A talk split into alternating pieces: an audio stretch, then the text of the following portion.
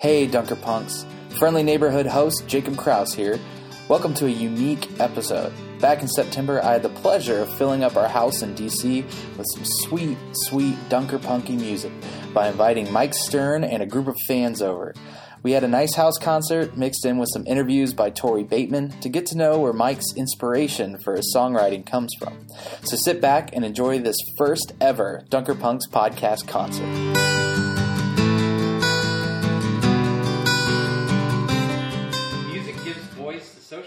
Movements, and today we're privileged to hear a voice that sings for peace. Welcome to the Dunker Punks podcast.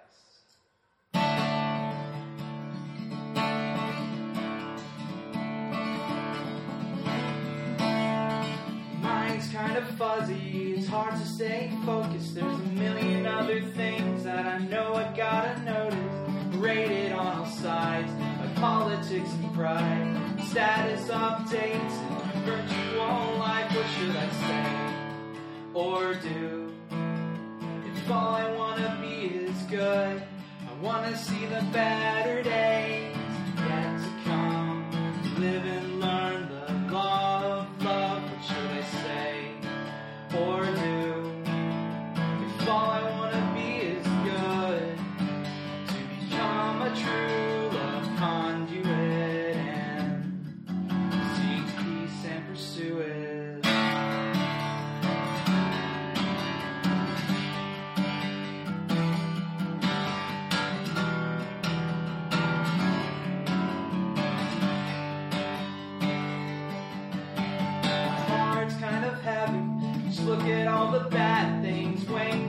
shoulders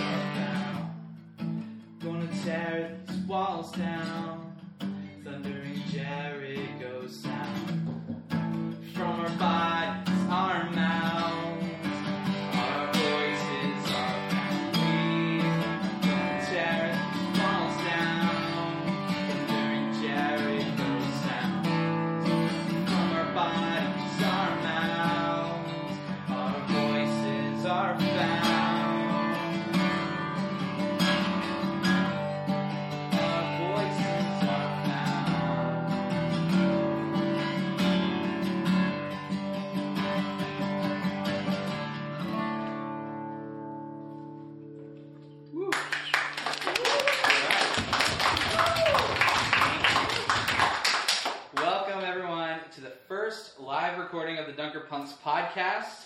I'm your host, Jacob Kraus, here with a fantastic group of people in Northeast Washington, D.C. Give yourselves a hand. Today, we're recording a very special episode featuring an interview by our own Tori Bateman with our guest, Mike Stern. All right. I met Mike on at On Pieces Song and Story Festival, where he's a featured performer singing songs of justice, peace, and sometimes just silliness. He's been writing music since the 70s and has a great repertoire, so when we heard he was in town, we just had to get him on the show. I'm looking forward to hearing more about Mike's history, listening to some music, and getting to play along. So, without further delay, let's turn it over to Tori Bateman and Mike Stern.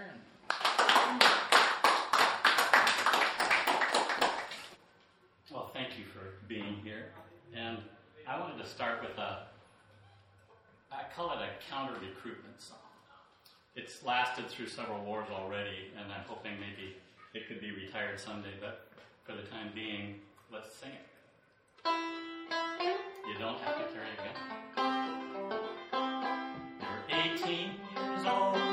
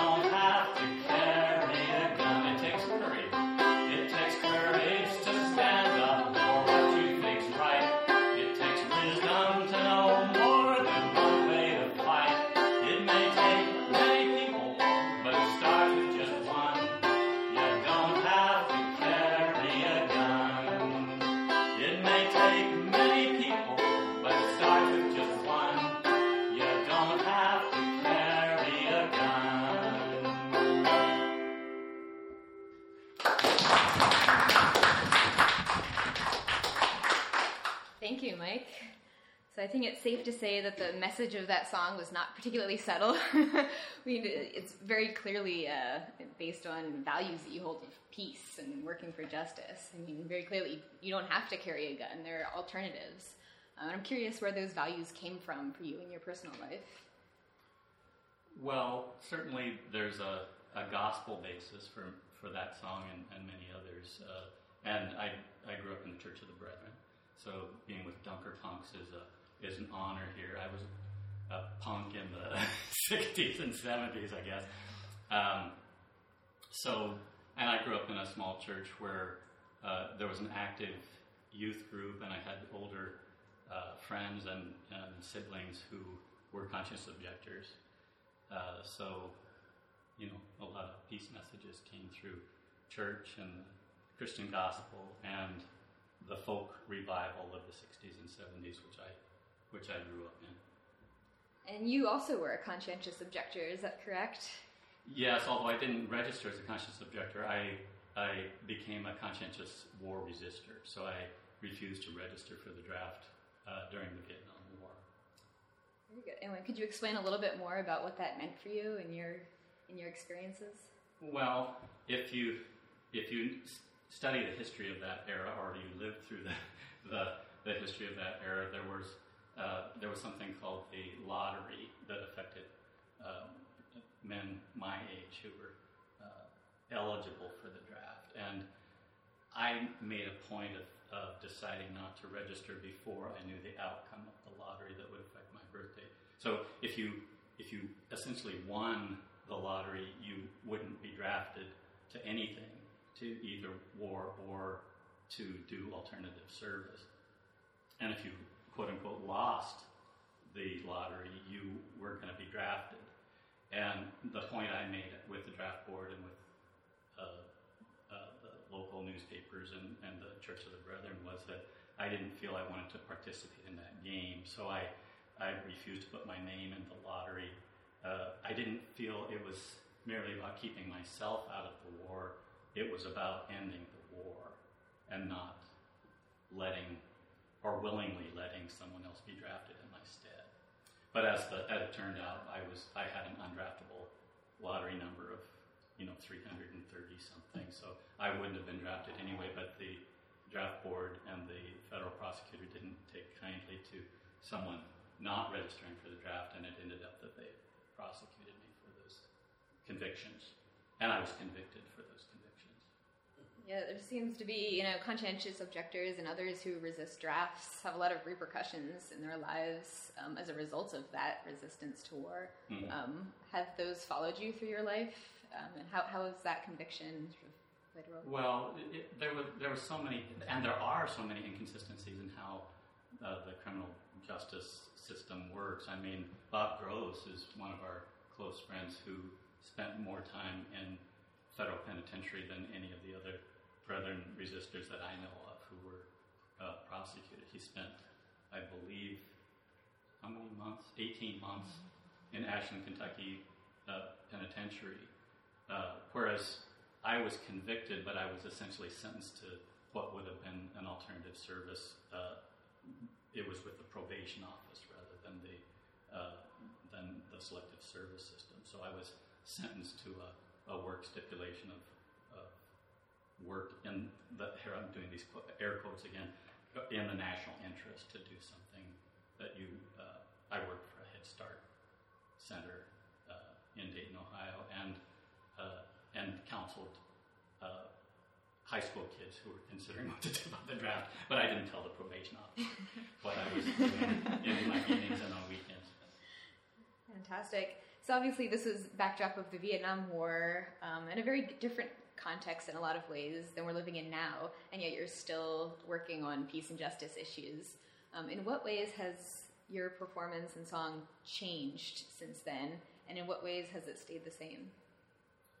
Well, I think a, a lot of things are the same in that history repeats itself, uh, and and yet when there's no draft, I guess a lot of things change too. War is you might think that war is different in that people aren't drafted; they're recruited, and so there's a lot of uh, kind of propaganda that leads people to enlist uh, or they're trapped into joining the military now if you're going to be a soldier. Um, I, but I think one of the things that repeats itself in history is that, um, and Martin Luther King uh, pointed out this uh, very clearly in many ways that uh, that war and poverty and racism are all mixed together. And if you look at the onset of a war, uh, you see that the first people to die are young. Uh, they're, they're, the young are put in harm's way. People who are poor are more likely to be on the front lines and put in harm's way. And people who are of color are uh, also disproportionately the not only the victims but, but also the soldiers. And I think in many ways, soldiers are victims. I like to work with. I'm. I've been working recently with uh, Veterans for Peace on a uh, project they're doing called the the Golden Rule Project. But I'll sing that song for you a little bit later. But uh, I, I, I, I guess one thing I thought about with how war is different is that there are many similar things, but there are also unique things about the present. I mean, global warming and the, the catastrophes that are happening now. Um, I mean, even the hurricane. Let, let me do a song about about the flood.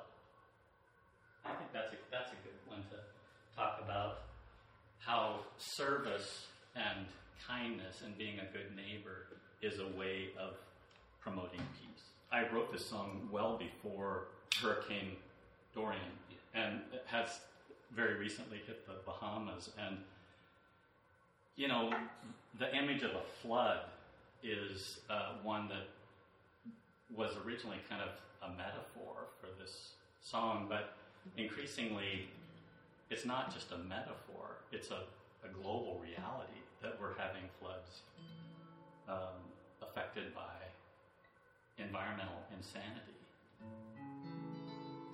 Okay, this is about a flood. River water rising, rain still coming down. The old farm's a lake, but if the levees break, it'll damn near take this whole town. It's like living in a nightmare that you can't believe is true. How we'll clean up this mess is anybody's guess. Don't know how we'll make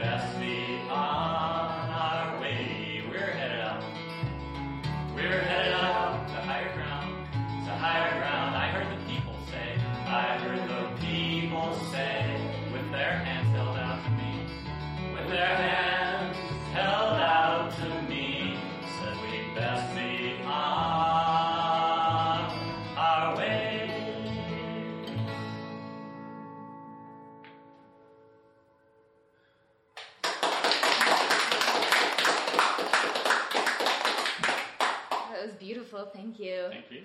It was really And- nice to hear the whole whole room join in. And Jacob, yeah, playing Jacob bass, playing that's bass. really great. So obviously you've been performing these peace and justice related songs for decades now. Um, what role do you see music and performance playing in peace? Well, I think it plays a huge role. I mean, uh, just one of my heroes is is Pete Seeger, who passed away a couple years ago. Uh, that's why I play a long neck banjo. It's in in honor of or uh, in watching and hearing Pete Seeger sing music about peace and music for children and uh, music about justice. Uh, so what is what role does it play? Well, it plays. I mean, oh, here's here's a quote from Pete Seeger.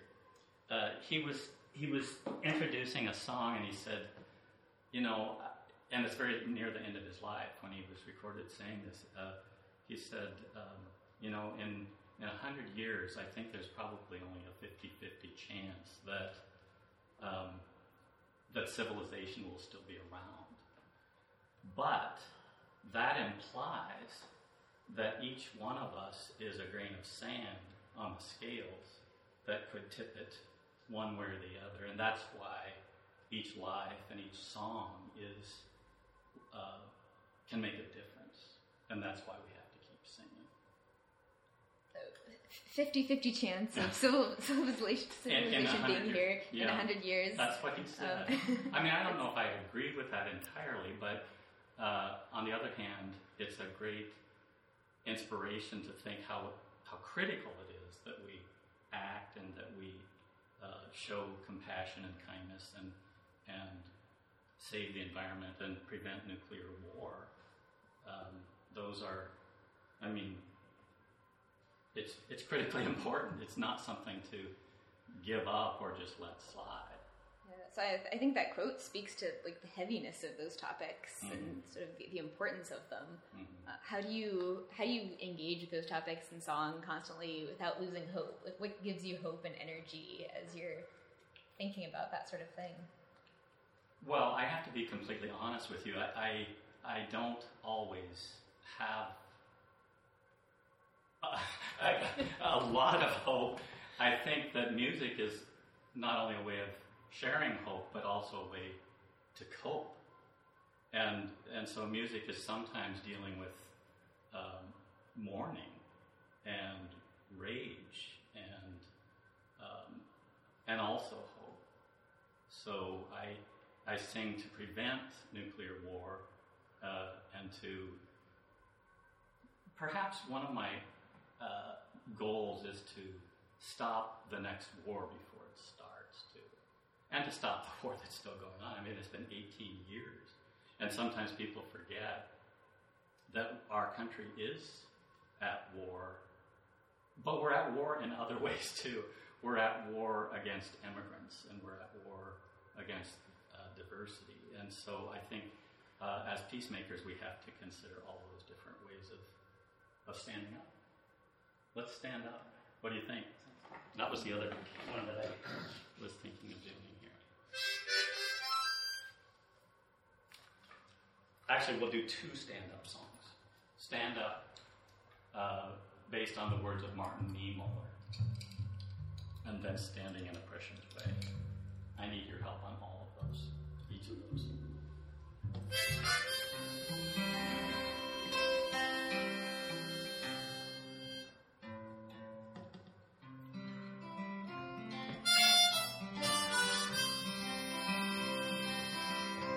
First they came for the communists, and they came for the Jews.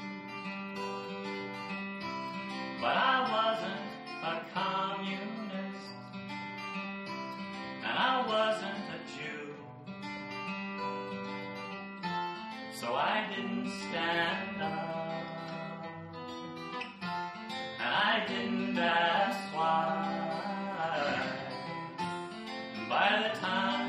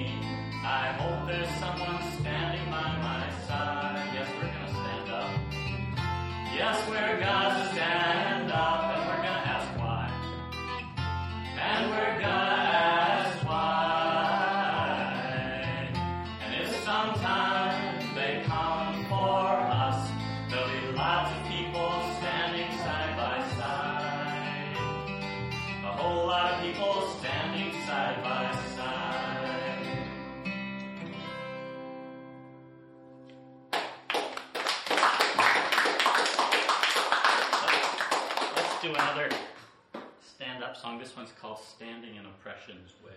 Standing in Oppression's Way. When some folks read the Bible, they think of God up in the sky, and the only end to suffering is some great by and by. But the way I read the Bible, I see it in a different way. What a friend we have!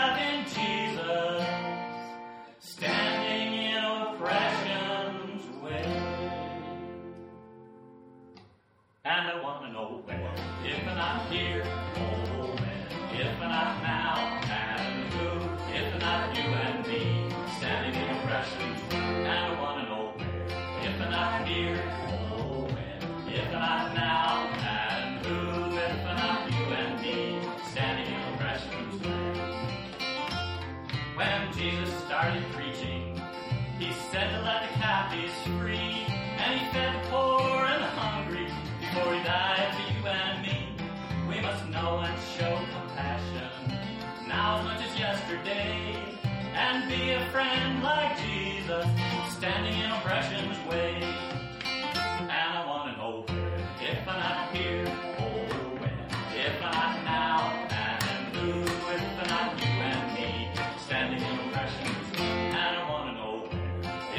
here.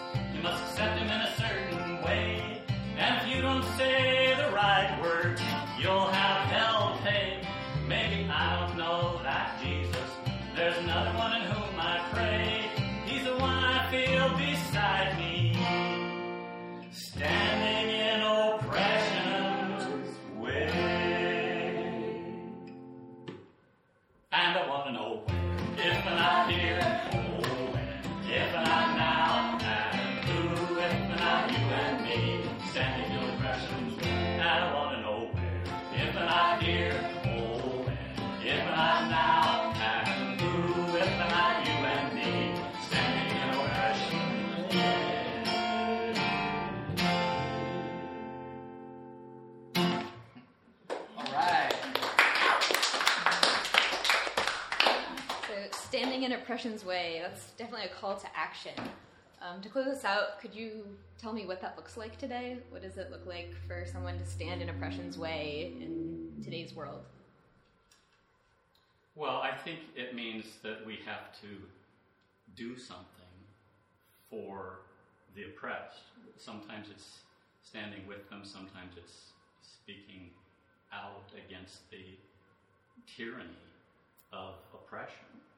So, I, you know, sometimes it's about just teaching our children how to be decent human beings and create a model of something different than what uh, our national policies may be or what uh, a, a, lot of people may do to harm others. We have to get in the way of, of oppressors. What does that mean? Well, you tell me. it means a lot of things. Uh, it means voting. It means demonstrating. It means raising and teaching children. It means having friends in different countries who speak different languages in this country. Um, you know, some of the groups that I've worked with over the years are like Fellowship of Reconciliation. If you read the history about about and Veterans for Peace and uh, who else, the World Friendship Center in Hiroshima, they're uh, they're people who committed themselves to friendship and not even if their countries went, went to war against one another, they would not stop defending one another and speaking up. But there's a lot to that. I just write songs. well, I'm going to do the one with the tracks. It's called As If the Flowers Knew. It was 74 years ago, on August 6, 1945, that the U.S. dropped the world's first atomic bomb on Hiroshima. It was at least 2,000 times more powerful than any bomb ever used before, and it devastated uh, an area of approximately five square miles, and at least 70,000 people died instantly.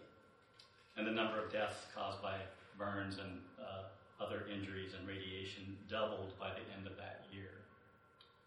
Many more suffered long term illness and disability.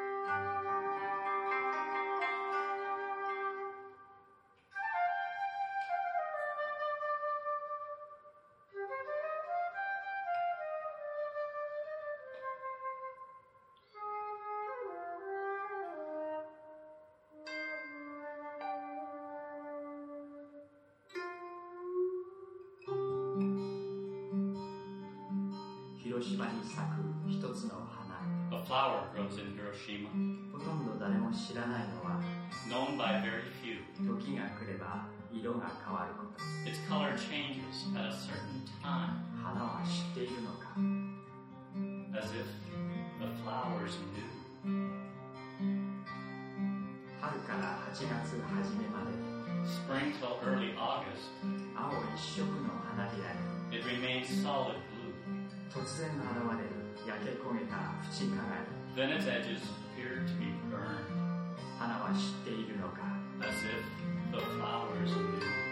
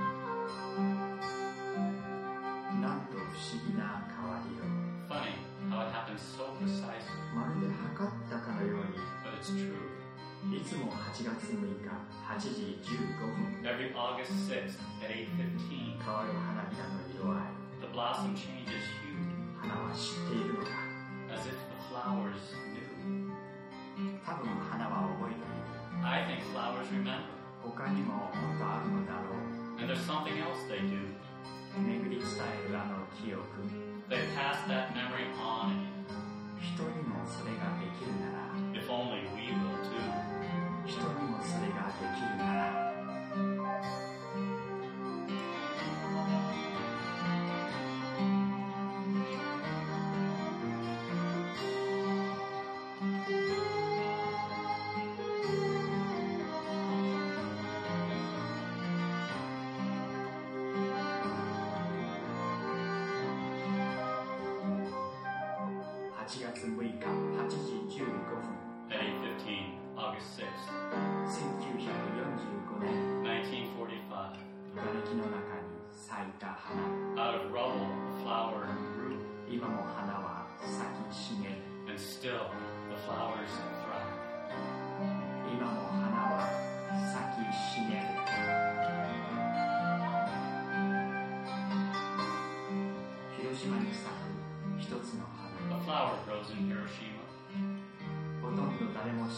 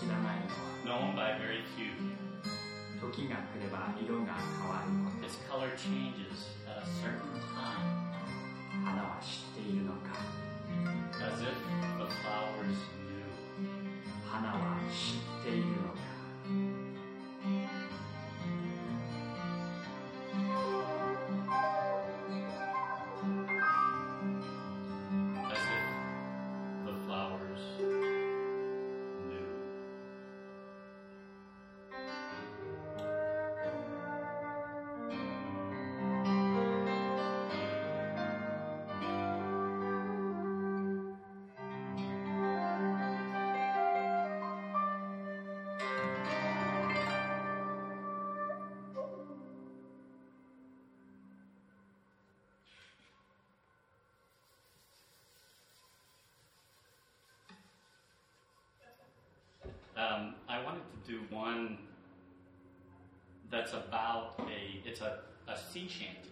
That's a, a more recent song of mine. Um, it's about these two ships that set sail from California in 1958, and they're very remarkable ships. One was named the Golden Rule, um, and it was uh, skippered by a guy named Bert Bigelow, who was a former lieutenant in the Navy during World War II.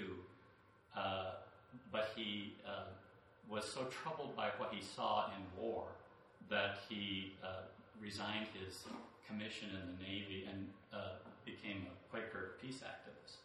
And uh, got this ship that they called the Golden Rule, which was uh, which was a good name for a, a peace activist ship, uh, an anti-nuclear ship, because the plan was to sail it into the Marshall Islands where the U.S. was testing more nuclear weapons, and they were getting in the way.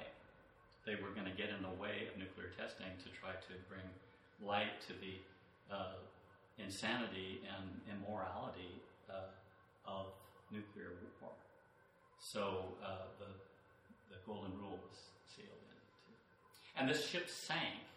Uh, it after they did a, a lot of peace uh, and anti-war and anti-nuclear uh, work, it sank off the coast of California by and was left to rot uh, underwater, and it was raised by Veterans for Peace and refurbished. And so I wrote this song for the for the Golden Rule and the Phoenix, another good name for an anti-nuclear ship because uh, if you think of the names of the ships in context with history, uh, the U.S. had to impound and arrest the Golden Rule to prevent her from protesting nuclear weapons.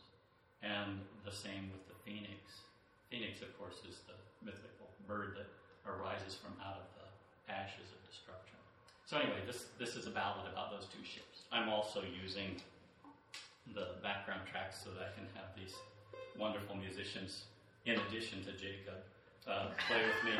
Uh, this guy was a flautist named um, Greg Strauss. Just listen to his flute when he's.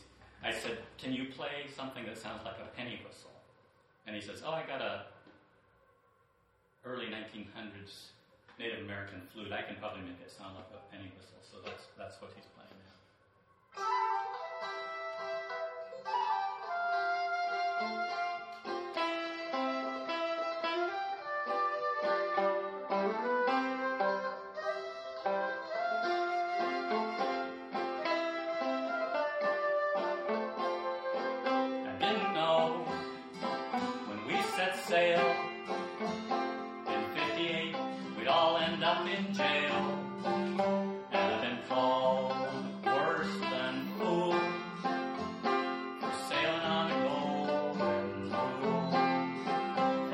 Pedro.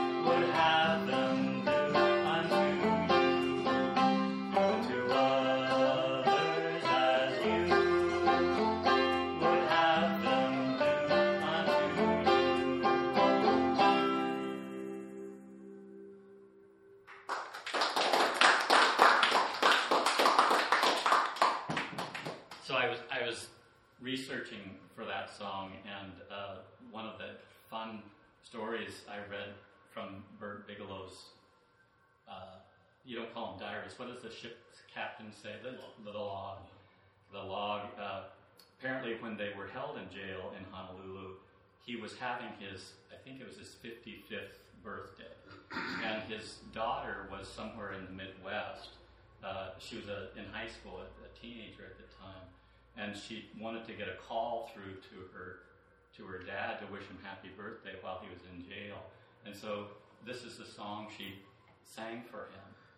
Um, for he's a jolly good felon, for he's a jolly good felon, for he's a jolly good felon, which nobody can deny. This is when I ask someone to tell a joke while I'm uh, getting in tune.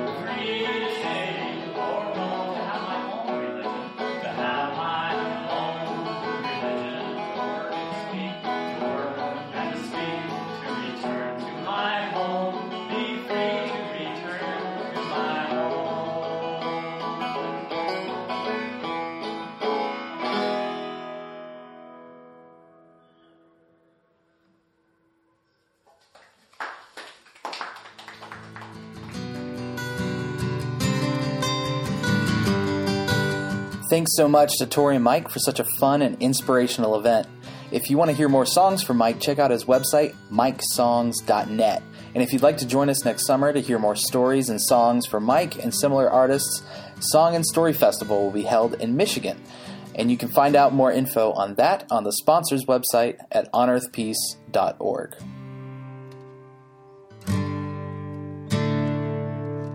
The Dunkerpunks podcast is a collection of unique voices seeking peace and justice through great music. This episode was created by Tori Bateman featuring Mike Stern, and I hope you enjoyed it as much as I did. I was the host, editor, and bassist for this episode. Carrick Van Asselt creates the graphics for Dunkerpunks Pod. Dean Fiesenheiser transcribes our episodes. Suzanne Lay manages production. The Arlington Church of the Brethren generously hosts and sponsors the show on their website.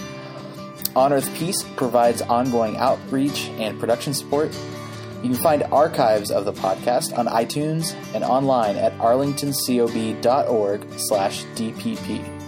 Connect with this show on social media at DunkerpunksPod or by emailing us at dpp at dpp at arlingtoncob.org. Stay tuned for our next show in a couple weeks from Logan Schrog, and happy Turkey Day. Peace.